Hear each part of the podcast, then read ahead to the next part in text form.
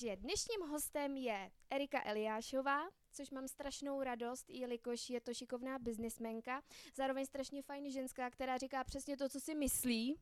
Takže my tě tady vítáme, ahoj. Ahoj, ahoj. ahoj. Moc děkuji za pozvání. Eh, my jsme si vlastně na tebe vybrali téma, se kterým si souhlasila, že bychom se víc podívali celkově na vztahy, vztahy v této době.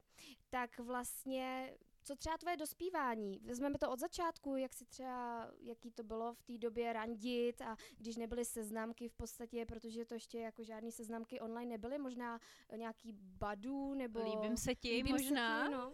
Hele, jako byly, no, něco takového bylo, zrovna to badů, ale musím říct, že mě teda taky úplně minulo.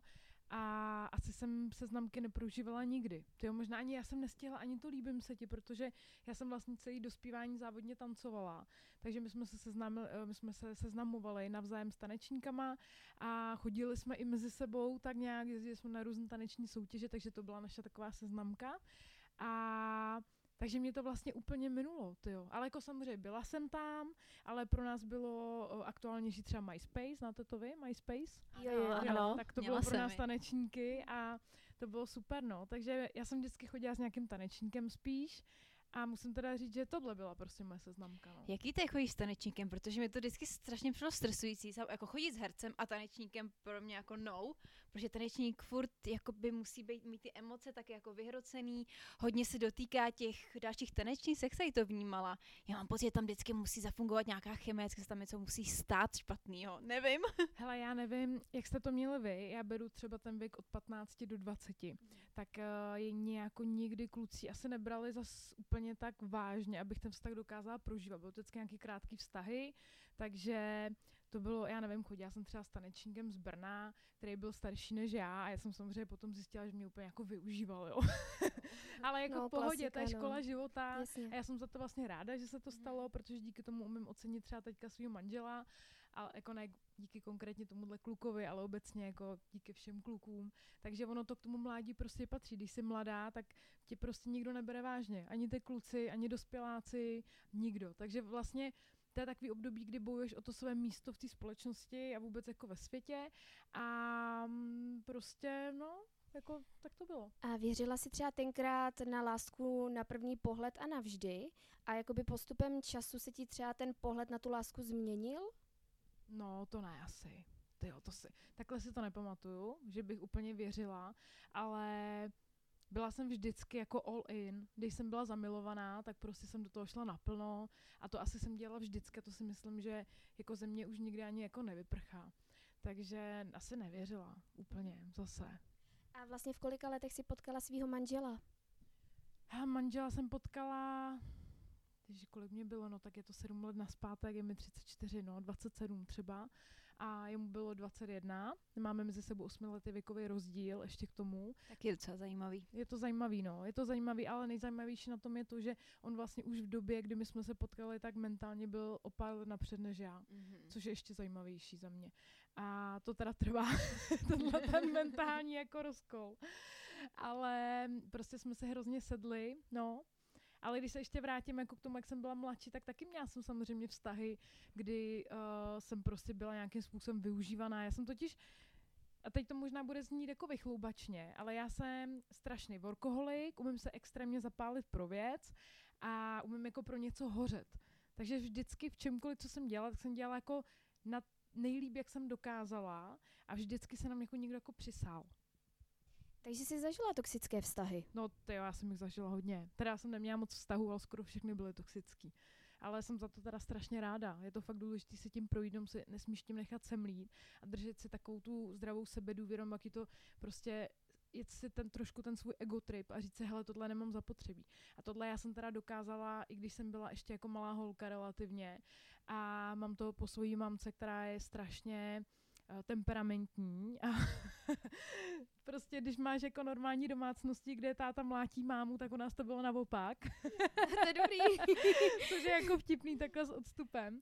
A právě uh, od ní jsem chytla takový to jako, no do prdele, to si nenechám líbit, to nemám zapotřebí, já jsem někdo, víš co, jo, jakože, když to řeknu hodně nadneseně. Takže já už v té době jsem to nenechala líbit, byla jsem vždycky taky temperamentní a to si myslím, že mi pomohlo se tím prokousat, což je jako blbý, že jestli do toxického vztahu spadne holka, která nemá sebe důvěru, nějakou zdravější, anebo není, nevyrostla v taký rodině jako já, živelný, tak ta, to může jako totálně semlejt, jo, a znám takové holky, znám i mladé holky, které jsou v toxických vztazích, nemů, je to, jsou v takové prostě spirále, kdy z toho nedokážou výjít ven, protože oni nemají tu sebedůvěru z toho odejít. Oni si, když jim ten kluk řekne, hele, ty jsi hnusná, blbá, nikdo tě nechce, nikdo tě nemá rád, tak ta holka tomu věří, ona v tom zůstává, protože ona si fakt myslí, že z toho vztahu odejde, že nikdo nebude mít rád.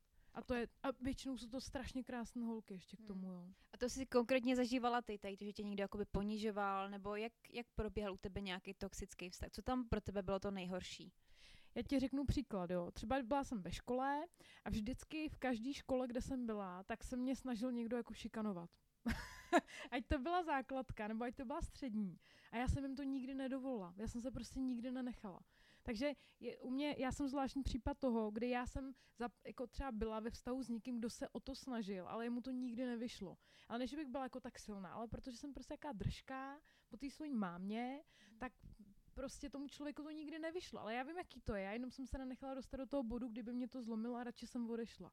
Takže jako pro mě toxicita se projevuje tím, že za prvý tě ten chlap třeba podvádí, nebo ty víš, že tě podvádí, už tím ti naznačuje, že jsi hovno, protože jinak by to nedělal. A taky tím, že přesně, že se ti snaží jako srazit sebevědomí nějakým tím jako řečma o tom, jak vypadáš, jak nevypadáš. A no, tak to je no, jenže já mám prostě výhodu, že mě to jako nesemlelo, ale nechci tady ze sebe dělat hrdinku.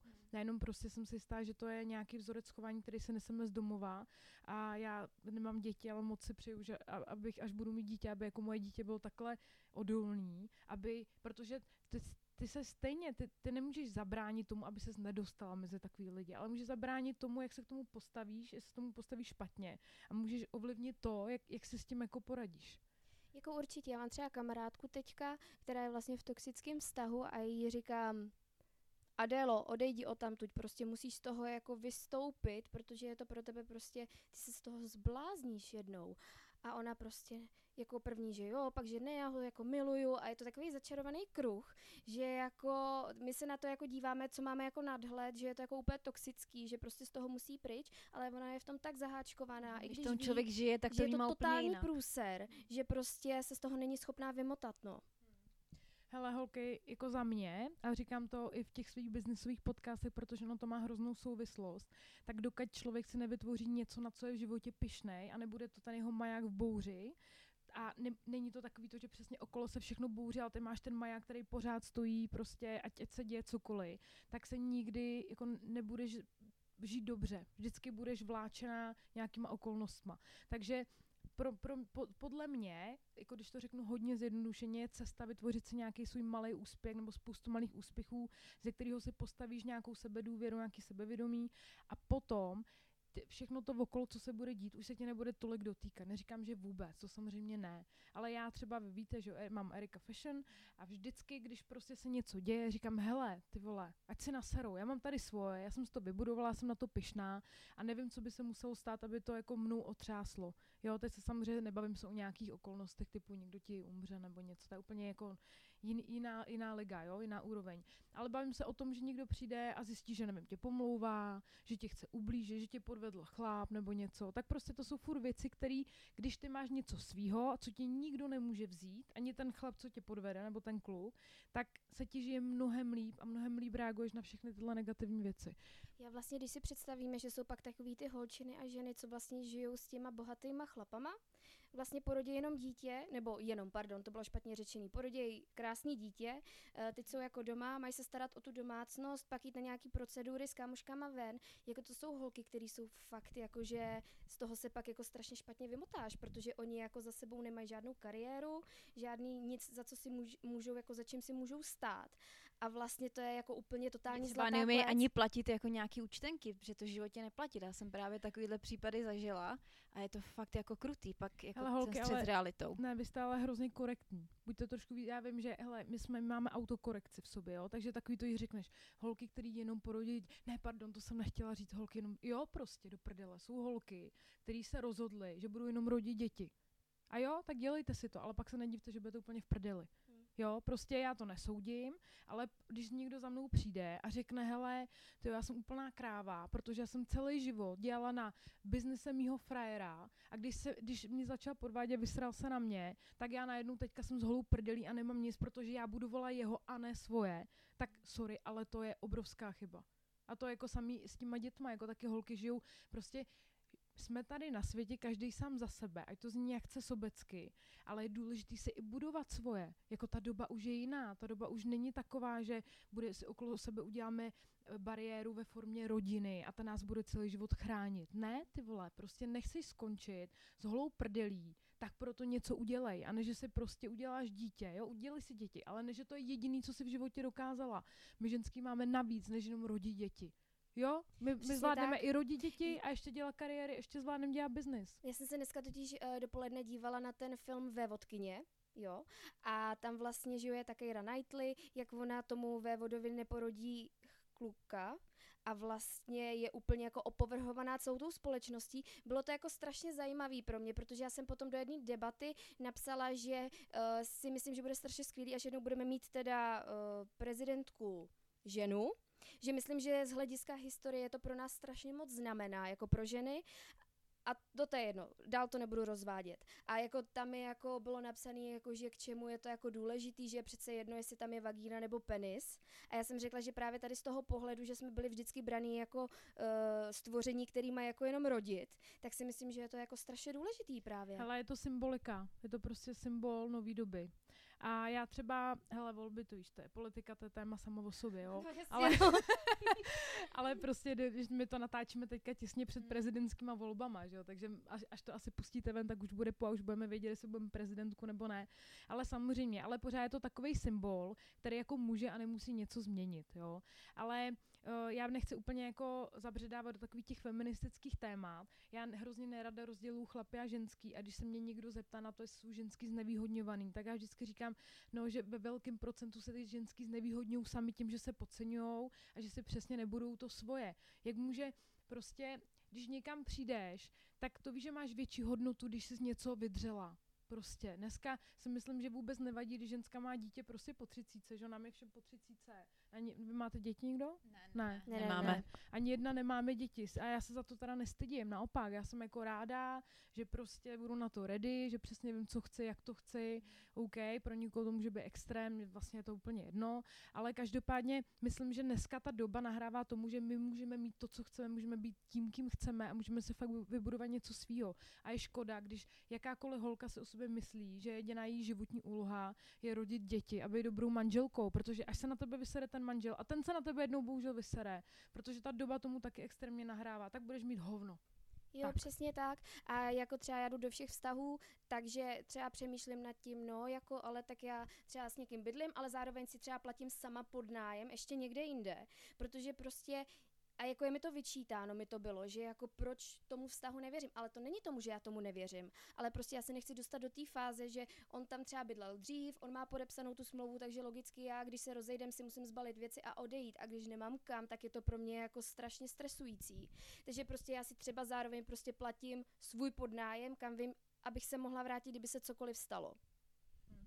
Ale já si třeba zároveň myslím, že uh, já třeba, jak jsi zmiňovala, že by ženy teda měly dělat nějaký ten biznis a tak, uh, tak mně připadá, že se to nějakým způsobem v téhle době zneužívá a že právě, že spoustu žen do toho, že zaplatí si nějaký kurzy, i když na to třeba nemají ten potenciál. A pak oni teda zaplatí nějaký kurz a vlastně zjistí, že na to nemají, že zároveň přišli o peníze a že vlastně to není jejich cesta. Že na jednu stranu mi připadá, že na ty ženy jakoby kladený tlak, že by teda měly dělat nějaký biznis, i když prostě, co si budeme říkat, ne, každá žena na to má, aby takovéhle věci dělala a je třeba pro ní ideální, aby měla dítě a nevím, prostě byla za pokladnou. Hele, já ti úplně rozumím, jo. Samozřejmě je nějaký model, který není aplikovatelný úplně na všechny.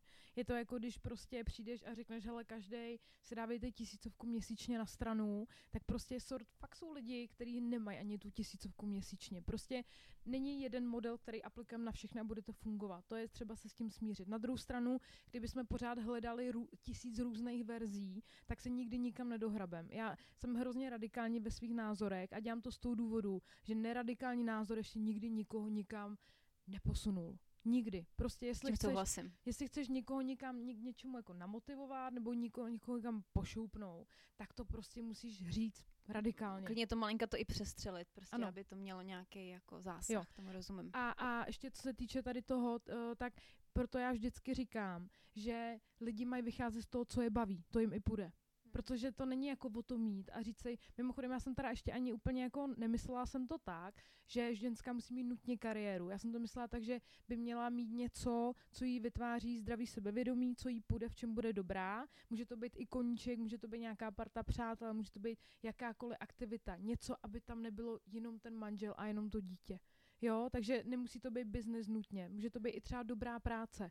Prostě nebo kariéra jinde, nemusí jít a podnikat. Mně právě se jako děje to, že mi strašně lidí uh, jako by pořád podsouvá, že já furt nutím všechny podnikat. Do prdele, dělejte si, co chcete, klidně si skákejte po stropě, mě to je úplně jo, jedno. Ale ono ještě jako funny je, že já znám třeba spoustu chlapů, který taky jako nejsou podnikatelé, že na to nemají. Prostě buď na to ten člověk tu hlavu má, nebo ne. A tu odvahu. A prostě je jedno, jestli je to žena nebo chlap. Hmm. Ale jako ono, tam jde hodně o to, že je třeba přesně, já třeba fakt, ač to možná nevypadá, tak já respektuju to, že ne každý chce podnikat. A je to v pořádku, nemůžeme všichni podnikat. Nemůžeme prostě. Já to fakt jsem se naučila respektovat, je pravda, jsem byla dřív radikálnější, ale ne v tom, že bych všem říkala, běžte podnikat. Ale já jsem taková jako posouvačka, že já když vidím, že mi něco jde, tak já věřím, že to půjde i těm jiným. Jo, já to myslím jako v dobrým. Já prostě chci do prdele, já jsem to udělala, ty tobě to taky půjde, pojď, uděláme to. Ne, to nejde. Jo, takže jako, ale teď jsem pochopila, že fakt to někomu nejde. Ale spíš mít nějakou svoji pozici, něco, na co člověk bude pyšný, nebo ta holka.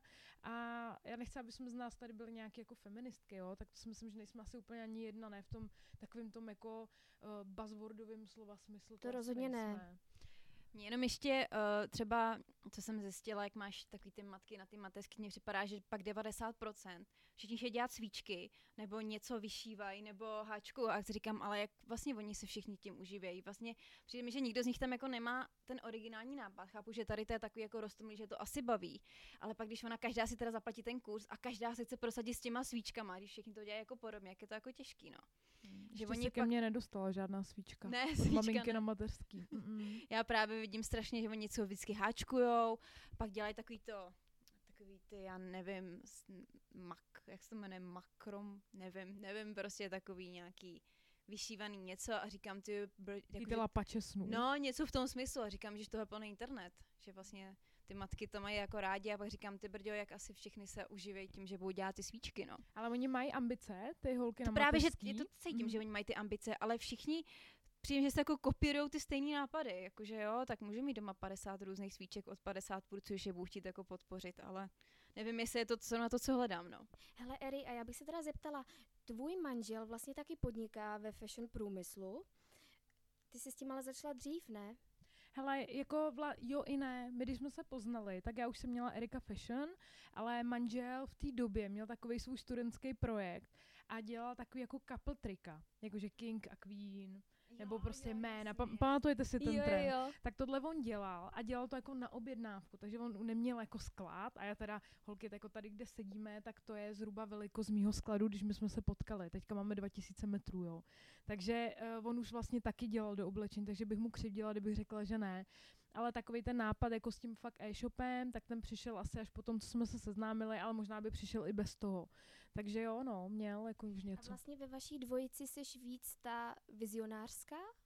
Rozhodně ne, ty jo. Rozhodně ne, já ti řeknu, jak to je, ale jenom to tak vypadá. Ono to vypadá, že já jsem hrozná domina, že jsem jako dominantní v tom, v tom vztahu, ale uh, my máme každý tu dominanci v nějaký své sféře. Prostě jsou chvíle, kdy on řekne a do prdele dost a já prostě, prostě držím hubu, protože vím, že má pravdu a vím, že když nebudu držet hubu, tak to bude blbý. ale on jako on je kliděs, ale když se nasere, tak to stojí za to. A uh, pak jsou jako věci, ve kterých zase věří on mě. A když řeknu, hele, bude to takhle, tak on zase ví, že prostě je dobrý poslechnout mě. Myslím si, že to máme jako hodně vyrovnaný. A uh, co se týče toho vizionářství, tak rozhodně větší vizionář je manžel. Protože uh, já mám třeba trošku problém s tím, že pro mě velký vzory nejsou vzory. Takže když někdo řekne, já obdivuju Steva Jobsa Ilona Maska, tak mě, to, mě se mnou to vůbec nerezonuje. Mě to vůbec nic nedělá, pro mě tohle nejsou vzory, pro mě to je úspěch, který za mě aktuálně není dosažitelný, takže se mnou to nic neudělá. Když mi ale postavíš uh, teďka tady podnikatelku, která je na tom jednou tolik líp, než jsem já, tak ona pro mě bude vzorem. Jo, a můj manžel je úplný opak. On, ro, on rozjede značku a řekne, já chci být globální značka, já chci prodávat do celého světa, chci, aby mě znal celý svět. A já řeknu, ne, hele, jak mě stačí zatím Česká republika, potom půjdu do Maďarska, potom do Rumunska a až budu v Rumunsku, tak se rozmyslím, co dál. Takže rozhodně on je větší vizionář než já. Mhm. OK, dobře. A já se teda zeptám ještě, uh, když jste se teda potkali, uh, byla to láska na první pohled? Hele, my jsme se potkali na mojí oslavě narozenin, takže já jsem měla tak tři promile už možná. A bylo to ještě k tomu kostýmová oslava, veliká, veliká, bylo tam strašně Co jsi měla na sobě? Já jsem byla za uh, Frozen, za Elzu. Oh. Docela mi to slušelo. byla, já jsem tak o 10 kilo míň, slušelo mi to. No a manžel tam přišel jako vlastně nezvaný host doprovod někoho, kdo ho tam jako protlačil na tu párty soukromou. No a samozřejmě nešlo se ho nevšimnout, protože jediný neměl kostým, že jo. Takže tam jsme se jako jak seznámili a vlastně ti nemůžu říct, jestli to byla láska na první pohled, ale uh, možná z jeho strany, já teď doufám, že mu jako nekřivdím, prostě logicky, hele, u chlapu je to jednoduchý, tomu se buď líbíš nebo nelíbíš. Chlapi se jako zamilovávají očima, my holky se zamilováváme do těch osobností hodně často. Nebo teda neznám moc holek, který by se zamilovali do vzhledu, pár takových já vždycky na to jako doplatě, jo, protože tak nebudem si říkat, že vybírat si očima chlapa není úplně dobrý. No a, ale vlastně druhý den jako potom vystřízlivění, tak uh, on tam prostě pořád zůstával, furt tam jako byl a prostě od té doby jsme se od sebe nehli. Jako fakt, byl úplně jako bez nadsázky, prostě proběhla párty, my jsme se seznámili, popusinkovali jsme se a, a druhý den tam zůstal, ještě s nějakýma mýma pár jako známejma a od té doby už jsme se od sebe nehli. A to je sedm let. No to je ale fantastický příběh s takovým jako happy endem. Hele, já jsem si ho určitě zasloužila. Vždycky říkám, to je ta moje karma. To je to, jak prostě jako já nechci, já nedělám nikdy nic účelně, než já třeba nevím, jestli jste to postřehli, ale my hrozně často děláme různé aktivity na pomoc zvířatům, hodně mm-hmm. často. Jo, já jsem si všimla, no. A dělám to fakt už strašně moc let a vždycky říkám, hele, já za to nic nečekám, ale když se něco mi podaří, tak já vždycky věřím, že to je jako následek uh, tady týhletý, prostě těchto mých aktivit. A věřím, že manžel, že ho mám za odměnu. Jako já doufám, že to budu říkat ještě za pár let, jo. Abych to nezněla jak nějaká naivní slepice. Ale prostě já mám pocit, že prostě to tak mělo být. A já nevím, jak se to stalo. Prostě eh, já vám to řeknu takhle. Měla jsem hodně vztahů předtím, nebo ne hodně, no. Já nevím, co to je hodně. Asi bych to za celý život napočítala na dvou, na, dvou, na deseti jo, na deseti prstech. Okay. Určitě nebylo víc než deset, si myslím. I s těma malejma, i s těma většíma.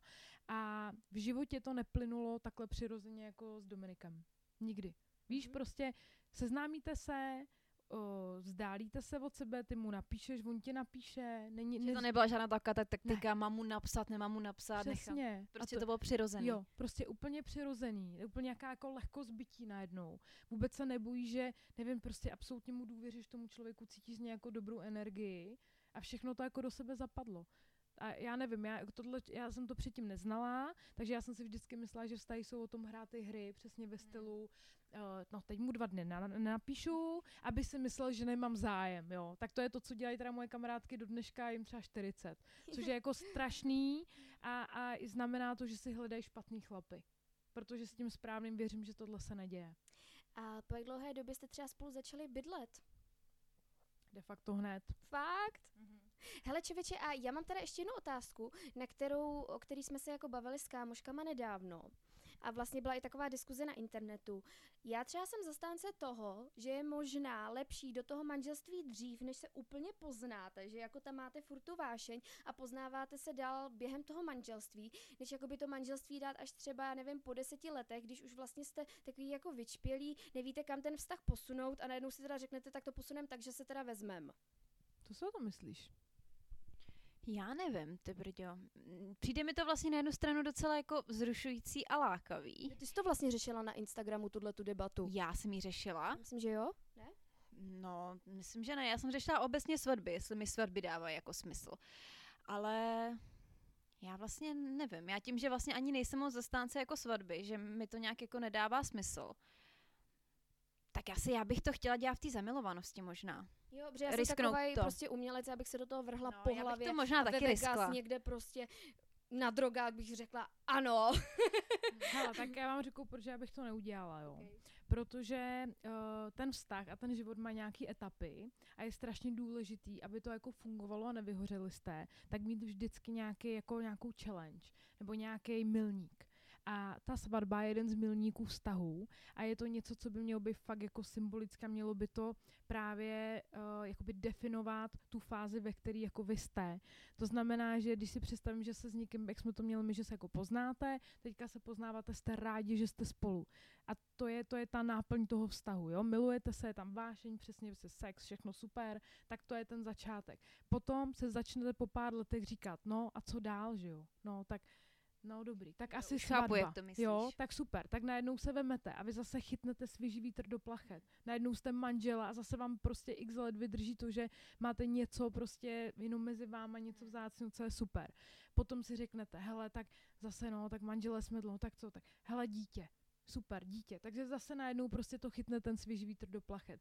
A já to beru jako, že ty vlastně by si šla a hned na začátku si vyplácela ty největší benefity toho vztahu.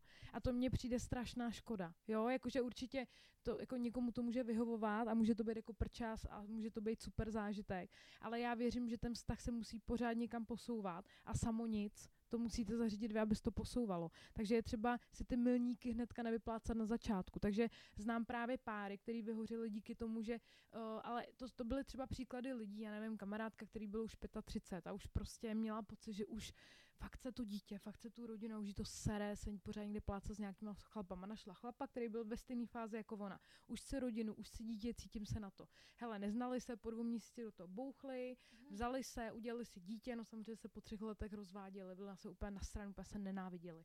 Protože se za prý nestihli poznat a za druhý se všechny tady ty benefity vyplácely hnedka na začátku. A jak se celkově díváš jako na instituci manželství? Jsi pro manželství?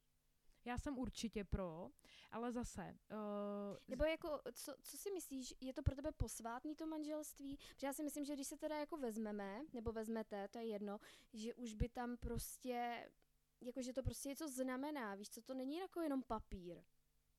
Určitě to není jenom papír. A neměl by to být jenom papír. Je to tak, je, a uh, zase, je to ta svatba, je takový jako zaklínadlo pro strašně moc holek. Je rituál až. Jo, jo, a že prostě mám pocit, že spousta holek to má tak, že je to nějaká jejich životní událost, na kterou jako oni se celý život připravují. A to mě přijde mě úplně děsí tohle, jo. To jsem nikdy nepochopila tady to, jako, že Já konečně ne. budu mít svůj den. Říkám, já mám svůj den každý den. Přesně.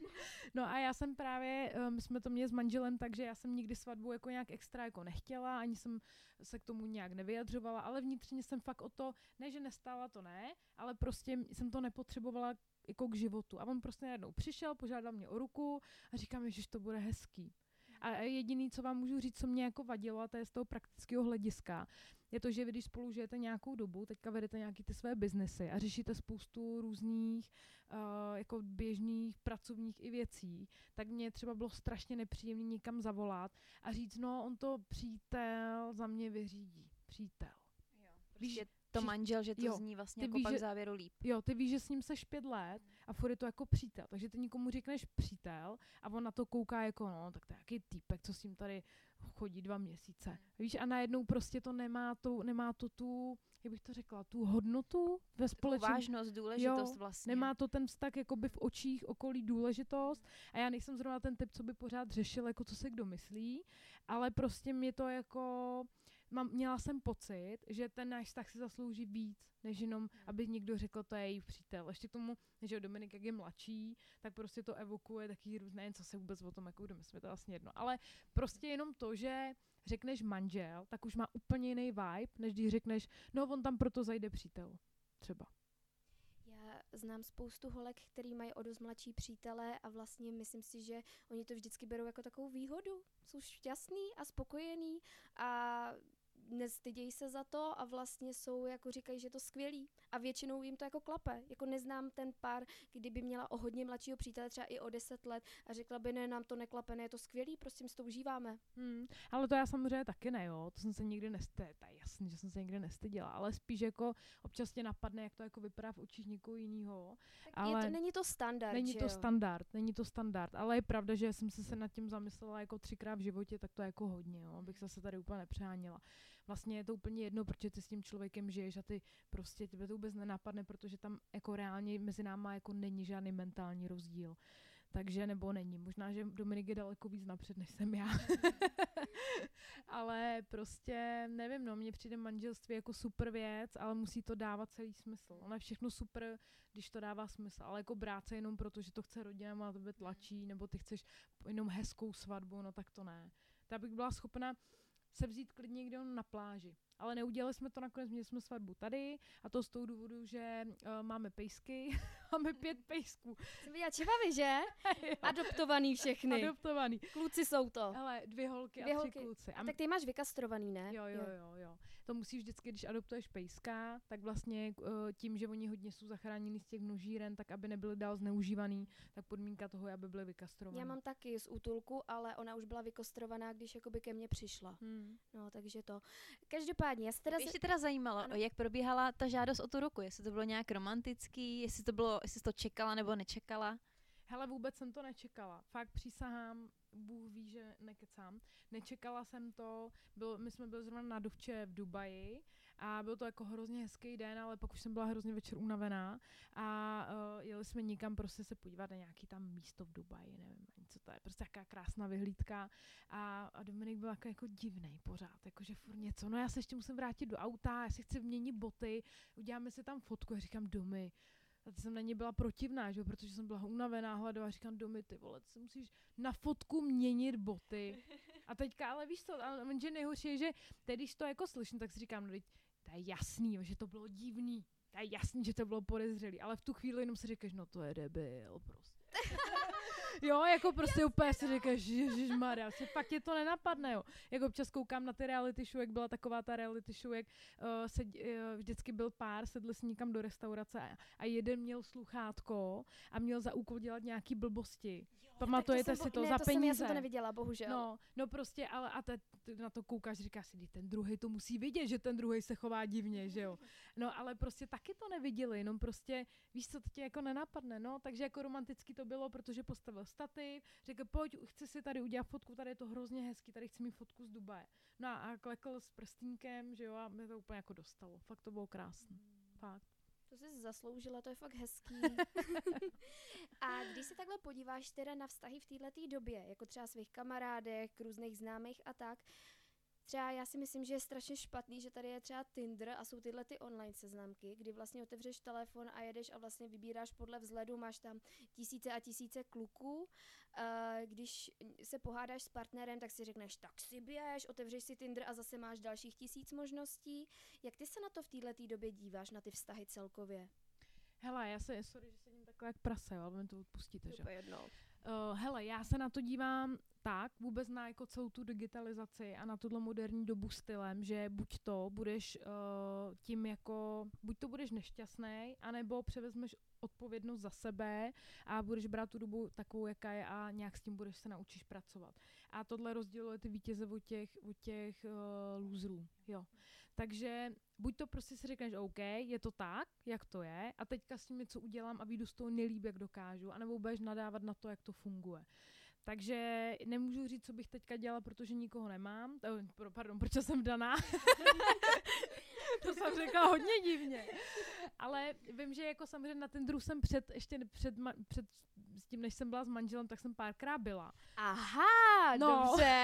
tak to se musíme pak zeptat teda na zkušenost s Tinderem. To já hele řeknu klidně hnedka, ale my jsme třeba Tinder využívali k tomu, uh, ani ne jako v Praze moc, ale spíš, když jsme třeba jeli do Duba jako parta, nebo prostě někam na párty. Najít nějaký tak kamarády. Jo, najít nějaký jako v uvozovkách kamarády, když já vím, že jako chlapi asi nehledají kamarádství na Tinderu, jo. Ale prostě u nás to fungovalo tak, že my jsme byli parta lidí, já jsem se s někým seznámila, řekla jsem, hele, my jdeme jako parta tady do toho klubu, přijď tam a v rámci toho se můžeme seznámit a třeba uvidíme, jo. A no, a, t- a takhle já jsem ho využívala. Ale musím teda, že v Praze jsem ho kdysi taky párkrát využila a nikdy to nedopadlo jako, ne dobře, vždycky to dopadlo nemasně neslaně. Ten kluk prostě mě se nelíbil, prostě nebyl takový, jako, jako byl na tom Tinderu, takže to je absolutně ztracený čas. A když to vnímám teďka třeba u svých kamarádek, jak chodí randi, tak je to takový jako házení perel sviní, mám, že to zní teďka blbě, ale dáváš strašně energie do úplně jako nejistého výsledku. Je to extrémně neefektivní za mě. Takže si myslíš, že je třeba lepší se seznamovat někde jako rovnou face to face, jako je třeba bar? Ale ne, ne, to ne. Ale já věřím na to, že když se pohybuješ v nějaké sociální skupině, tak pravděpodobně tam najdeš někoho, kdo ti sedne. Jo? Jako, eh, dám příklad. Uh, uh, uh, budeš mít ráda tenis. Jo? A když ty budeš chodit do nějakého klubu, kde se scházejí lidi, kteří mají tenis, seznámí se, kteří mají rádi tenis, seznámí se s, uh, s těma lidma, ty půjdeš na oslavu narození někoho, kdo ten tenis má rád, tak tam pravděpodobně potkáš spíš člověka, se kterým si sedneš, než někde random v baru. Tohle jakoby já věřím na to, že by se změl seznamovat v nějakých sociálních bublinách, které ti jako vyhovují. To je, si představím, my mezi těma umělcema furt bych tam hledala partnery. No, jako se mi- asi se mi za- ne, to ne, to já třeba nevím, ve fitku, víš, jako skáme nebo něco takového, ale jako umělci ne, umělci ne. Oni strašně chlastají, berou drogy a jsou hrozně nezodpovědní, to je fakt špatná skupina Ale sociální. jako mám taky takový pocit. No. Já za žádným jsem nikdy nechodila, ale mám přesně z těchto lidí takový pocit. Na ty, já si myslím, že u téhle sociální bubliny to fakt neplatí, jo. Hmm. Že Jako... jako... Když to vezmu, já vlastně 99% času jsem vlastně jako v showbiznesu prostě mezi takovýma lidma. Jako jsou fajn, mám je ráda, ale že bych teda někoho chtěla domů, to bych úplně neřekla, no. No a ono ještě kolikrát ví, že vědí, třeba v médiích se píše, že mají přítelkyně, že mají manželky a na Instagramu ti vypisujou, víš, jako prostě a vidíš, Ano, ano. jak je to celý prostě tím showbiznesem prolezlý a vlastně je to jedna taková bublina nafouklá, že všichni se snaží vypadat co nejlíp a ve skutečnosti jsme jako nejvíc Teď jsme tady všechny skupina. urazili, Ale ono se to naše nedá, kamarády. nedá se to úplně jako generalizovat, Hmm. jo. Věřím, že jsou tam nějaké světlé výjimky, ale asi jich moc nebude. Takže prostě já z pohledu podnikatelky, biznismenky bych ti řekla, hele, tak do prdele, jestli tam je jeden z tisíce, který je dobrý, tak se úplně vyser na to tam hledat, abys hledat jinde, kde jich nebude jeden z tisíce, ale bude jich 500 z tisíce. Jo, takže prostě jako jít aspoň po té cestě té pravděpodobnosti nějakým způsobem. Takže samozřejmě vy tu svoji bublinu znáte, takže jestli to tam takhle je, tak to je jako jasný. Tam asi bych teda nehledala, jo. Ale, ale prostě jako, nebo si, jak jsem říkala, udělat si nějaký i trošku ještě jiný zájem a tam třeba hledat. Protože vždycky i ke každému, v každé té aktivitě, každá ta aktivita pasuje k nějakému vzorci nebo k nějakému člověku s určitýma vlastnostma. Takže jako za mě to je jako úplně logický. Jako, jako prostě já jsem se známla s manželem na mý oslavě, protože ho tam někdo přived. A znám spoustu takových vztahů, který vznikl, dobře znám i lidi, co se seznámili na Tinderu a funguje to, jo? A to jsou fakt, to jsou výjimky potvrzující pravidlo. myslím, že ten Tinder je jackpot, když tam někoho takového najdeš. No jasně, vždycky si vzpomenu na Tinder Swindler. to je fakt geniální dokument prostě. To miluju, no. Fakt ten tak krásně vystihuje tu dnešní domu, dobu materialistickou. Krása. Jo, ale nedokážu si představit, že bych teda jako poslala někomu, koho jsem viděla jednou v životě prachy. Hele, On podle mě to. dlouhodobě, on je nějak jako, jak se to Jako říct, je fakt, no. že on je zpracovával Zpracovával, všechno, no. Jako počkej, já ti něco povím. Uh, já jsem nemůžu říct, že bych měla úplně stejnou zkušenost, ale měla jsem hodně podobnou, jako s podobným manipulátorem. Řekneš? Neřeknu úplně do detailů, Ok. ale můžu ti jenom říct, že tu holku naprosto chápu. Protože když tě ten, dobře, jedna věc je si s někým psát, druhá věc je se s ním vidět, třetí věc je, že on tě dostane do nějaký skupiny lidí, o který ty si myslíš, že to je jeho rodina. Čtvrtá věc je to, že on ti řekne, hele lásko, pojď a uh, udělej 10 prohlídek tady těch nejluxusnějších bytů a vyber nám nějaký byt. Prostě on to fakt uměl. On to fakt Ale uměl. on z začátku těm holkám i platil docela dost jakoby drahý výlety. Je investice. No. On to Hmm. bral jako biznis, jako já teďka půjdu a nakoupím zboží do skladu, tak on nakoupil zboží do skladu tímhle způsobem. Tím, že ji vzal na výlet Hmm. A vzal, on, on jel vlastně takovej ten, to Ponziho schéma, akorát to jel prostě v holkách, jo, jakože jedna mu zaplatila, z toho zaplatil další, z toho zase zaplatil další a vždycky na konci tý, prostě na konci toho řetězce skončil někdo, kdo nedostal zaplaceno. Jo, jasně, no. Ale jako takhle já to nesoudím, já vím, že uh, láska a pomotaný naše smysly všechny jsou jakoby schopný udělat cokoliv, taky to znám jakoby z mladších let. Já jsem se jenom teď dostala do takové fáze, kdy jsem jakoby si řekla, taky si mi staly jako za poslední rok extrémně špatné věci, kdy jsem taky jako udělala věci, které si říkám, jak jsem to vlastně mohla udělat, ale jakoby v zájmu té lásky toho vztahu jsem to udělala, takže jsem víc teďko taková, že se snažím být hodně racionální a už jako si nedělat problémy a nenaletět. No a kdybys to nezažila, tak jak to budeš vědět? Právě nebudu, jsem za to vděčná. Akorát teda jsem ráda, že to nebylo za za kolik oni? 500 tisíc dolarů nebo kolik dlužej ty vole? Hele, jediný, co mně přijde strašně smutný, že jsou holky, které na to nepřijdou až třeba do konce svého života. Jo, že mě nevadí, když někdo, já, chyby jsou úplně v pohodě. My jsme tady o to, aby jsme dělali chyby, aby jsme se challengeovali a aby ten život přinášel nějaký výzvy. To je úplně v pohodě. Ale to, že pak vidíš prostě ženskou ve středním věku, která se pořád motá prostě v tom samém a neumí si do prdele říct, kurva, už je mi 50, měla jsem 50 debilů, tak teďka už vím, co přesně, jak ty debilové vypadají, jak se chovají, znám ty jejich vzorce chování, tak proč teď nemůže jít a ocenit slušného chlapa? Protože Nechápu. ona sama z toho vzorce taky podle mě nevíde. Že ona taky bude furt stejná. No, že protože vlastně ona nemá tu sebedůvěru. Hmm. Ona nemá přesně tu sebedůvěru, proto ona to potřebuje potvrzovat, že je dobrá od, z, těch, z těch vztahů. A já nevím. Prostě tohle, to, tohle mi hlava nebere a myslím, a dobře, ale tak bývají to třeba starší generace, proto tady mluvím o lidech, hmm. kterým je 50, 60 a stejně se nepoučili. Jako je fakt, že kamarád mi vyprávěl, že má uh, vlastně v rodině nějakou tetu nebo koho, který je přes 40 a že ona se zčuchla s nějakým Arabem, uh, který ho v životě neviděla, ale jako by byla nešťastná, nešťastná strašně v životě. On si s ní psal, posílal jí fotky, měli videokoly a tak. A taky to dopadlo tak, že mu poslala strašně moc peněz a pak už v životě neviděla. Nebo ona ho vlastně nikdy neviděla naživo, jo. Akorát právě víš, co je strašně blbý, že lidi šejmujou potom ty ženský. A mně to právě přijde hrozně blbý model. Víš, že ty ženský, jako nikdo se neumíme vžít úplně do té cizí situace a ten, oni můžou mít za sebou prostě zkušenosti, které je hod, jim to dovolili vůbec jako tohle dopustit. Takže takový to přesně, jo, já jsem třeba taky dřív nedokázala pochopit ženský, který se nechávají doma mlátit. Jako to spíš pochopím ženskou, která přesně naletí nějakému frajerovi, který bude tvrdit, že je plastický úspěšný chirurg a že prostě je bohatý a že si ji eh, odveze někam do Egypta, jo. Tak to spíš jako jí pochopím víc, než ženskou, která se nechá 20 let doma mlátit. Ale prostě ten svět se ti jako strašně uzavře, ten ta tvoje bublina a ty už potom ten jiný, jiný svět nevidíš. Hele, je to stejný jako třeba s algoritmama tak já nevím, jak jako máte zkušenost třeba s dezinformacema. A je, je. No, no to během ale, covidu to myslím bylo velký jasně, téma. ale prostě ty algoritmy tě totálně uzavřou v nějakém tvým jako osobním vesmíru a ty máš pocit, že jiná pravda už není. Jo, že prostě, a tohle samý se děje v těch stazích.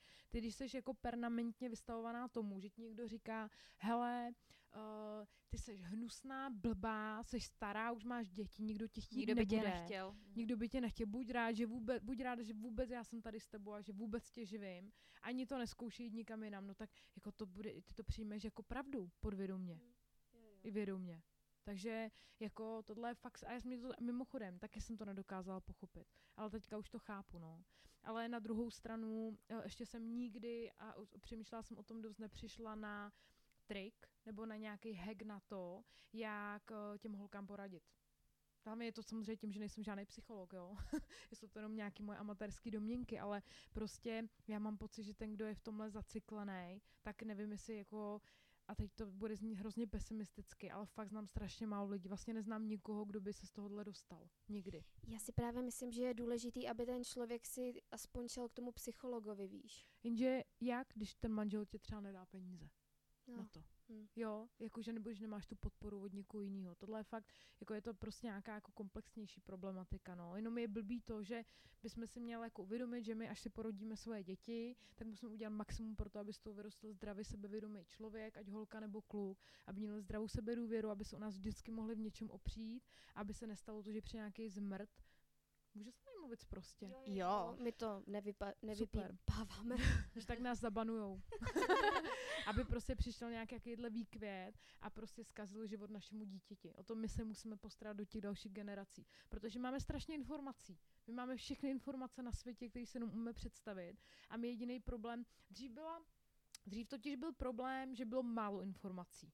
Dneska je problém, že jich je moc a lidi neumí filtrovat. Takže to je jako strašný paradox, ale je to tak.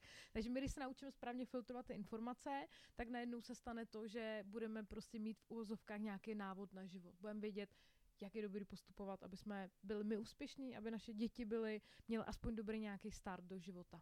Já ještě vám řeknu takovou zajímavost. Já totiž uh, všichni o mě vědí, že já miluju sériový vrahy. A Nemyslíš to asi tak, že miluješ jako miluješ. A jako Fascinují tě ty příběhy, víš? Jo. A ta psychologie jejich, takže já jsem obrovský fanoušek na Netflixu všech dokumentů, co existují.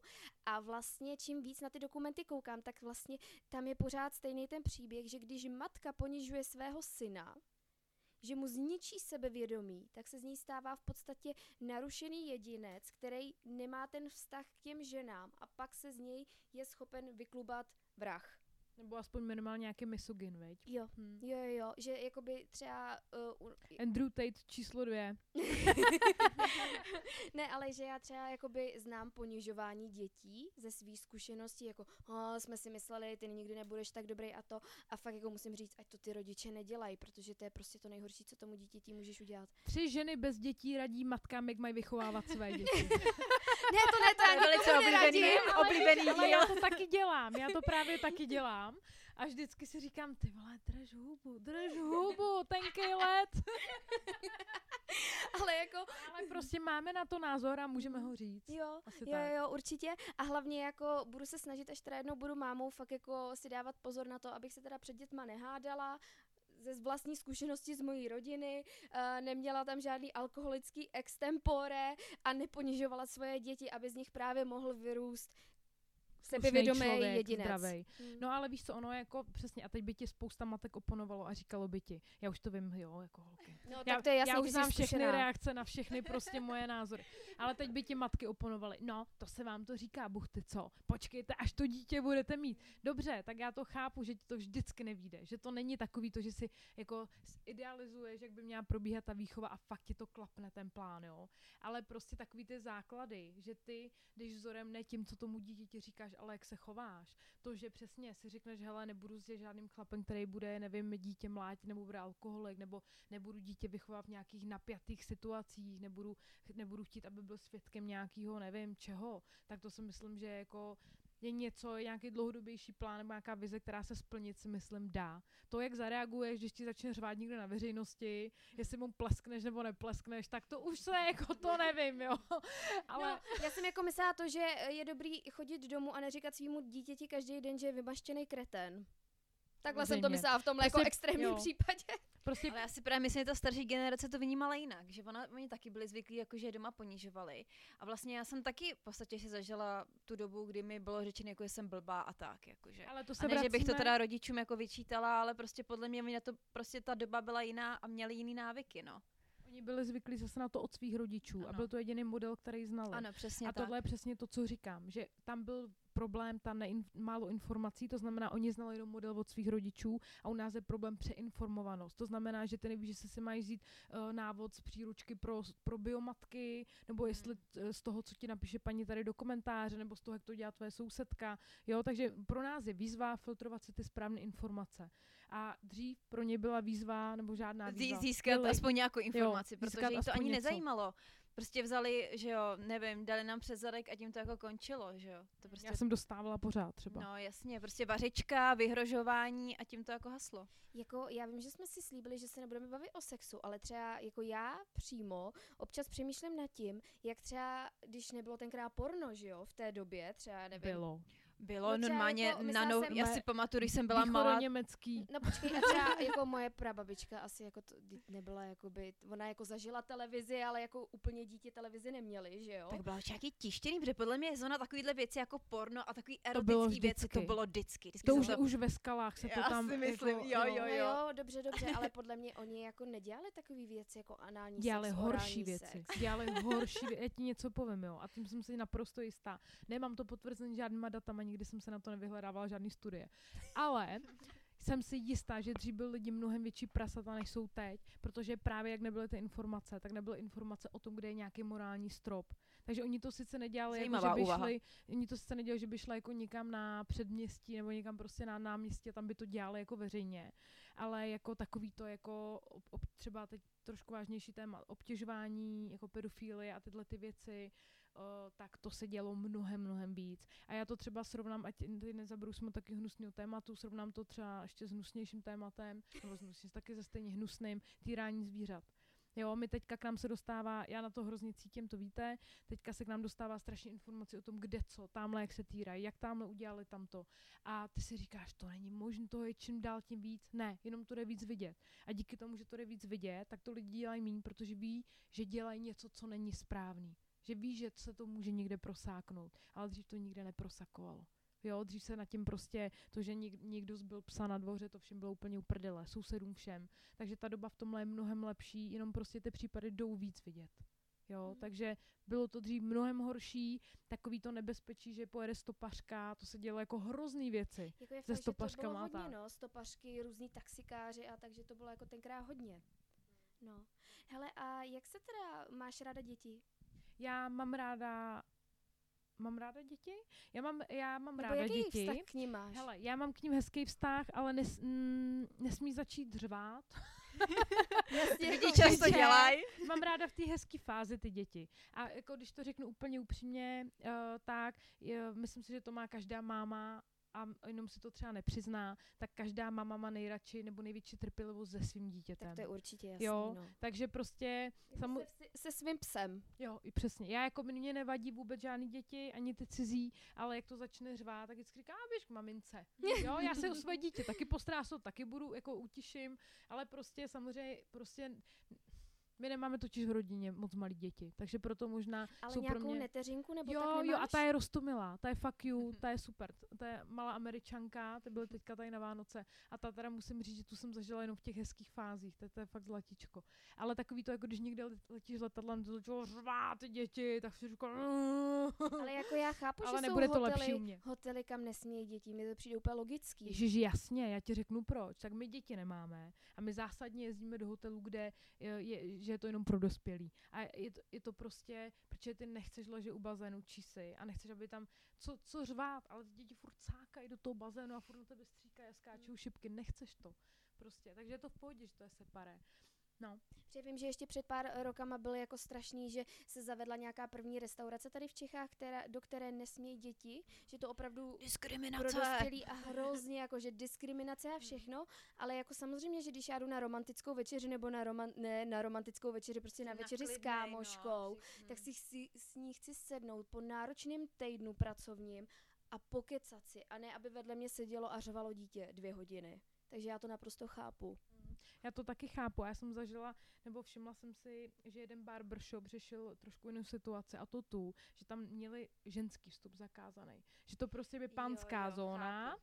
a prostě ženský a oni ještě dělali to, a že to tam... jsou takové gentleman kluby, to jsou jako po světě, že jako no, taky místa, no. kam vlastně jako ženy nemůžou. Ale ženský jenom... se bouřili, že jo, prostě takhle, oni tam no. se třeba hmm. vyzvednou svého fréra, nebo šli tam s ním, že počkají v čekárně a týpek na recepci řekl, hele paní, sorry, nemůžete, to je jenom pánský klub, hmm. tady máte poukázku na kafe vedle do kavárny, skočte si tam. A ženský dělali hrozný halo. Prostě. Jo, top strop, kafe no. zdarma, no tak to bych šla hned. Mně to přijde taky jako super model, jo. Jakože přijde mi to extrémně demokratický a jemný způsob, jak říct, běž do prdele. Ale hlavně já super. si myslím, že kdyby ženský, nebo na ženský mají nějaký jako kluby, kde jsou jenom ženský a, a ten chlap věděl, že tam nesmí, jak mu to bude úplně jedno, si myslím. Hmm. Řeknu, no, co bych tam já tam poslouchal s ním a, a jim to jedno a půjdou pryč, ale zase ženský, Možná to je jakoby z té minulosti, no, že se prostě cítí jako utlačovaný, tak možná tady to je pro ně taky jako nějakým způsobem téma, nevím. Spíš to nedokážu pochopit, protože to není jako obvyklý. No Víš, jasně, jako, no. Není to obvyklý, takže proto na to, nej, nej, na to nejsme hmm. zvyklí, tak na to reagujeme negativně. Lidi ne, obecně nemají rádi něco, co neznají hmm. a bojí se toho, co je, co je neznámý. Takže tohle je pro ně takový, jako že, jako proč bych tady vůbec jako nedává jim to smysl. Možná, že kdyby se fakt nad tím zamyslel, jak by to pochopili, jo. Hmm. Můj kamarád má kadeřinský salon a tam mají taky děti vstup zakázaný. No, prostě, jasně. no, tak udělal jednu, no, a furt to nikdo nerespektoval, tak tam prostě začal prodávat nějaké erotické pomůcky a najednou ze zákona tam už děti nemohly. A bylo to vyřešený. Hmm. Prostě. Jo, jakože hm, takže kdyby s náhodou jste nikde nechtěli děti, tak tam zavejte prodej erotických pomůcek a zákon řekne, se už nesmějí děti. a je to. to je boží. Ne, hele, já fakt mám ráda děti. Hele, ale a jak to vidíš? Jako už realista. třeba cítíš, že už bys třeba ty děti chtěla? Já bych chtěla už, ale já mám teď nový prsa od září, tak jsem si řekla, že aspoň jeden rok si s nima užiju. Fakt máš? Fakt máš? Mám a řekla jsem si, hele, dobrý, a jedno léto jako ještě. nový? jo, nový? jo, teďka a fakt pár cítíš? měsíců. Hele, Zvedlo eh, ti to ještě víc sebevědomí třeba? Ne, já jsem jako sebevědomí měla vždycky. ne, hele, jakoby, uh, já jsem měla hezký prsa i svoje. Fakt jsem měla hezký prsa i svoje. Jakože pan doktor mi říkal, hele, fakt do toho chcete jít. Jako fakt je máte hezký, tak já říkám, jo, ale já chci z Mercedesa Lamborghini, prostě. Hmm. No, akorát, že můj problém je to, že já jsem nikdy neměla úplně malý prsa. A já říkám, hlavně nesmí být uh, větší, nesmí být velký, protože mám pocit, že to jako zmohutňuje tu postavu. Jo. A uh, prostě chci, aby jenom jako byly větší. Ne, ne větší, aby byly jako pevnější, aby prostě byly Líp bez tvarovaný. podprdy, líp tvarovaný. I když oni fakt i předtím byly hezký. No, ale jako úplně mám pocit, já jsem jako spokojená, ale prostě jsou větší. Protože logicky, když vezmeš něco a do toho něco přidáš, Mhm. tak i když mám ten nejmenší implantát, který se vůbec vyrábí, tak stejně ti to logicky ty prsa hmm. zvětší. Takže já jediné, co jenom potřebuji, potřebuji trošku zhubnout teďka do léta, abych se cítila jako líp, aby to víc jako vyniklo. A říkala jsem si, aspoň jedno léto si užiju, teď budu, že teď budu vypadat jak nějaká prostě kráva slepice. Ale jako to je prostě život a kdo, kdo jako přemýšlí jinak, tak ať si nejdřív stáhne do svědomí. Myslím, No že všichni no. přemýšlíme úplně stejně. Takže to ještě odložím třeba o rok, ale chtěla bych. Ale jako, jakoby chtěla bych. není problém, můžeš kojit, mimčo. Já si myslím, že jo, jako s Hmm. tou jako metodou, všude co mám to já. říkají, Jo, je určitě. třeba na videa, co se tak dívám, jo, že to, a bolelo to? Vů, no, počkej, to já Ty bych dreny, nekecala. tam jsou určitě dreny ze začátku, ne? Tak to jsem vůbec nezavnímala, ale bolí takový to, že mě třeba doteďka sere a je to pár Hmm. měsíců po, že se nemůžu pořádně lehnout na břichu. Jo. Já fakt Hmm. mám ráda spaní na břiše a doteďka vlastně je to takový jako nepříjemný, jo. Ale jako, že bych řekla, že to bolelo, tak ne, protože a ještě to je, tam je další a to je psychologická rovina, že ty, nevím, jak jste na tom holky vy, ale prostě jsou moje kamarádky, které třeba fakt neměly prsa a, jim, to- a je pro ně to totální životní game changer. Jo, to Jo. mám taky kamarádku, která si vůbec nepřipadá jako ženská, tím, že má malý prsa. No a kdyby si nechala udělat prsa, tak to pro ní bude taková životní změna, je to tak extrémně zkvalitní život. Hmm. Proto já mám ráda všechny tyhle ty druhy operací, protože je to vždycky k lepšímu. A to, že někdo vytáhne někde na Netflixu nějaký dokument o tom, jak se nepovedlo pět operací z pěti milionů, tak jako se mnou to absolutně nic jasně, nedělá. no. Jo? Hm. Jakože prostě, když ta možnost tady je, je možnost se naučit anglicky, naučíme se anglicky, je tady možnost mít prsa, budeme mít prsa. Za mě to je jako úplně to samý. A uh, no, jsem A úplně ještě, ještě třeba nějaká úprava, kromě prsou, jsi Hele, měla? já jich mám hodně. Já jich mám hodně, ale nerada o tom mluvím, No nebo jasně, nerada. rozumím. Já jsem, ne, ne, počkej, počkej, to není kvůli tomu, že bych Mhm, nechtěla, mhm. ale je to kvůli tomu, že já jsem na to téma mluvila pár let na svém Instagramu a já jsem z toho strašně Jo, utahaná. tě to nebaví. Ne, protože uh, já si myslím, že mám navíc, než vyprávět o tom, jaký mám úpravy. Hmm. Já to No, jasně. nevnímám jako takový, takovou stěžení věc a ať to může znít arrogantně a uh, holky, všechny, co mě, co mě sledují, tak ví, že když mi někdo napíše, hele, poraď mi, tak já poradím. Ale říkám, radila jsem na to x let naspátek, Hmm. dva roky v kuse, protože to pro mě bylo aktuální téma a teď už není, já jsem se posunula a ráda bych řešila jako pro mě teďka aktuální témata. Jo, takže určitě jako jako nebráním se tomu vyloženě, není mi Hmm, to nepříjemný. hmm. Jenom to už pro mě není téma. Hele, a třeba taková, když se podíváš na svoje uh, 20-letý já, co by si třeba svýmu 20-letý, 20-letýmu já poradila ohledně třeba vztahu, jako víš, jako prostě třeba, jako co by si řekla, hele, tak na tohle si dej bacha. Je tam něco, co by si třeba jako svýmu mladýmu já řekla? Řekla bych, nic neměň, kup bitcoin. A pak bych si řekla, a do prdele buduj si něco svýho, aby až tě opustí ten kluk a ten tě opustí, protože to bude kretem, protože ty ve 20 letech se zásadně nemůžeš vybrat jako dobrýho člověka, protože nemůžeš ocenit ty kvality. Tak si vyber takovýho, uh, uh, za, zařiď si tak život, aby až on tě opustí, aby ty, ti něco zbylo. Takže zase, není to o tom vybrat si lepšího chlapa. Ta škola života tam musí být, to je fakt důležitá. Ale je to o tom si tvořit něco svýho, co ti nikdo nemůže vzít. Nemůže ti to vzít žádný chlap, nemůže ti to vzít žádný úřad, Hmm. nemůže ti to vzít nikdo. Je to něco, co umíš jenom ty a ty víš, že jsi v něčem dobrá a můžeš se o to vždycky opřít. A jak jsi třeba ty vztahově otevřená, co se týče věrnosti a takovýchhle věcí? Protože teď jsem se bavila s nějakou kamarádkou, ona říkala, hele, já jsem tady tom chlap, kdyby mi kluk řekl, pojď do trojky, já klidně na to s ním budu souhlasit, tady, že půjdu na nějaký grupáč, budu s tím souhlasit, je mi to jedno. Jak to vidíš ty, když jsi taková... Ještě, kdy, kdybych se vrátila k tomu, určitě si viděla Hranice lásky, ten film, teďko, co byl Neviděla. nový v kinech, Já ho vlastně taky neviděla. českej. Eh, tam hraje Hanna Wagnerová a je to právě o tom, že klasický pár, který spolu už je v podstatě docela dlouho, začne dělat tyhle ty experimenty a vlastně je vidět, jak se mění ta psychologie těch hlavních postav, vlastně co to vlastně tomu vztahu dělá a vlastně to dopadne docela jako tragicky, jo. Tak co ty si o to myslíš? Hele, já to mám docela jako jednoduchý, jo. Já si myslím, uh, a teď to hodně to zjednoduším, myslím si, že většina ženských dokáže být dlouhověrných. To už se úplně nemyslím o chlapech. A myslím si, že vztah je víc než jenom to, jestli jste si věrný, ale pokud já si představím situaci, že můj manžel by mi byl nevěrný, tak uh, se modlím Bohu, aby to udělal tak, abych to v životě nedozvěděla. Jo, takže když ti to řeknu úplně jako, že teďka hn, jako hodně syrově, tak já bych klidně, já svého manžela třeba miluju, takže bych mu přál, aby dostal to, co třeba v nějakých svých fantazích chce, ale nesmím o tom vědět. co jako, oči nevidí, to srdce nebolí. Jo, jakože já věřím, že vz, uh, může vztah fungovat, když to ten druhý neví, ale nesmí, ale jakmile by to ten druhý se dozvěděl a neměl, nebyl tak v tom open-minded jako ta tvoje kamarádka, což možná ona to jako řekne, ale otázka, jak by to bylo jako v realitě, protože to ego prostě hraje svoji roli, tak si myslím, že by to tak narušilo tu důvěru, že by to ten vztah nepřežil. Já, na, já nevěřím Kdyby na... se rozešla, kdyby, vlastně, když to vidět by nebudeš, to tak jako OK. Mě by to jako bolelo. bolelo. No, hmm. takže já vždycky říkám, tyjo, ať aspoň ty chlapy to dělají tak, aby se to ta hmm. holka v životě nedozvěděla, protože to fakt bolí. To prostě, to naše ego tam pořád je, to furt pracuje a jako víš, hele, já třeba furt přemýšlím o nějaké jako budoucnosti hmm.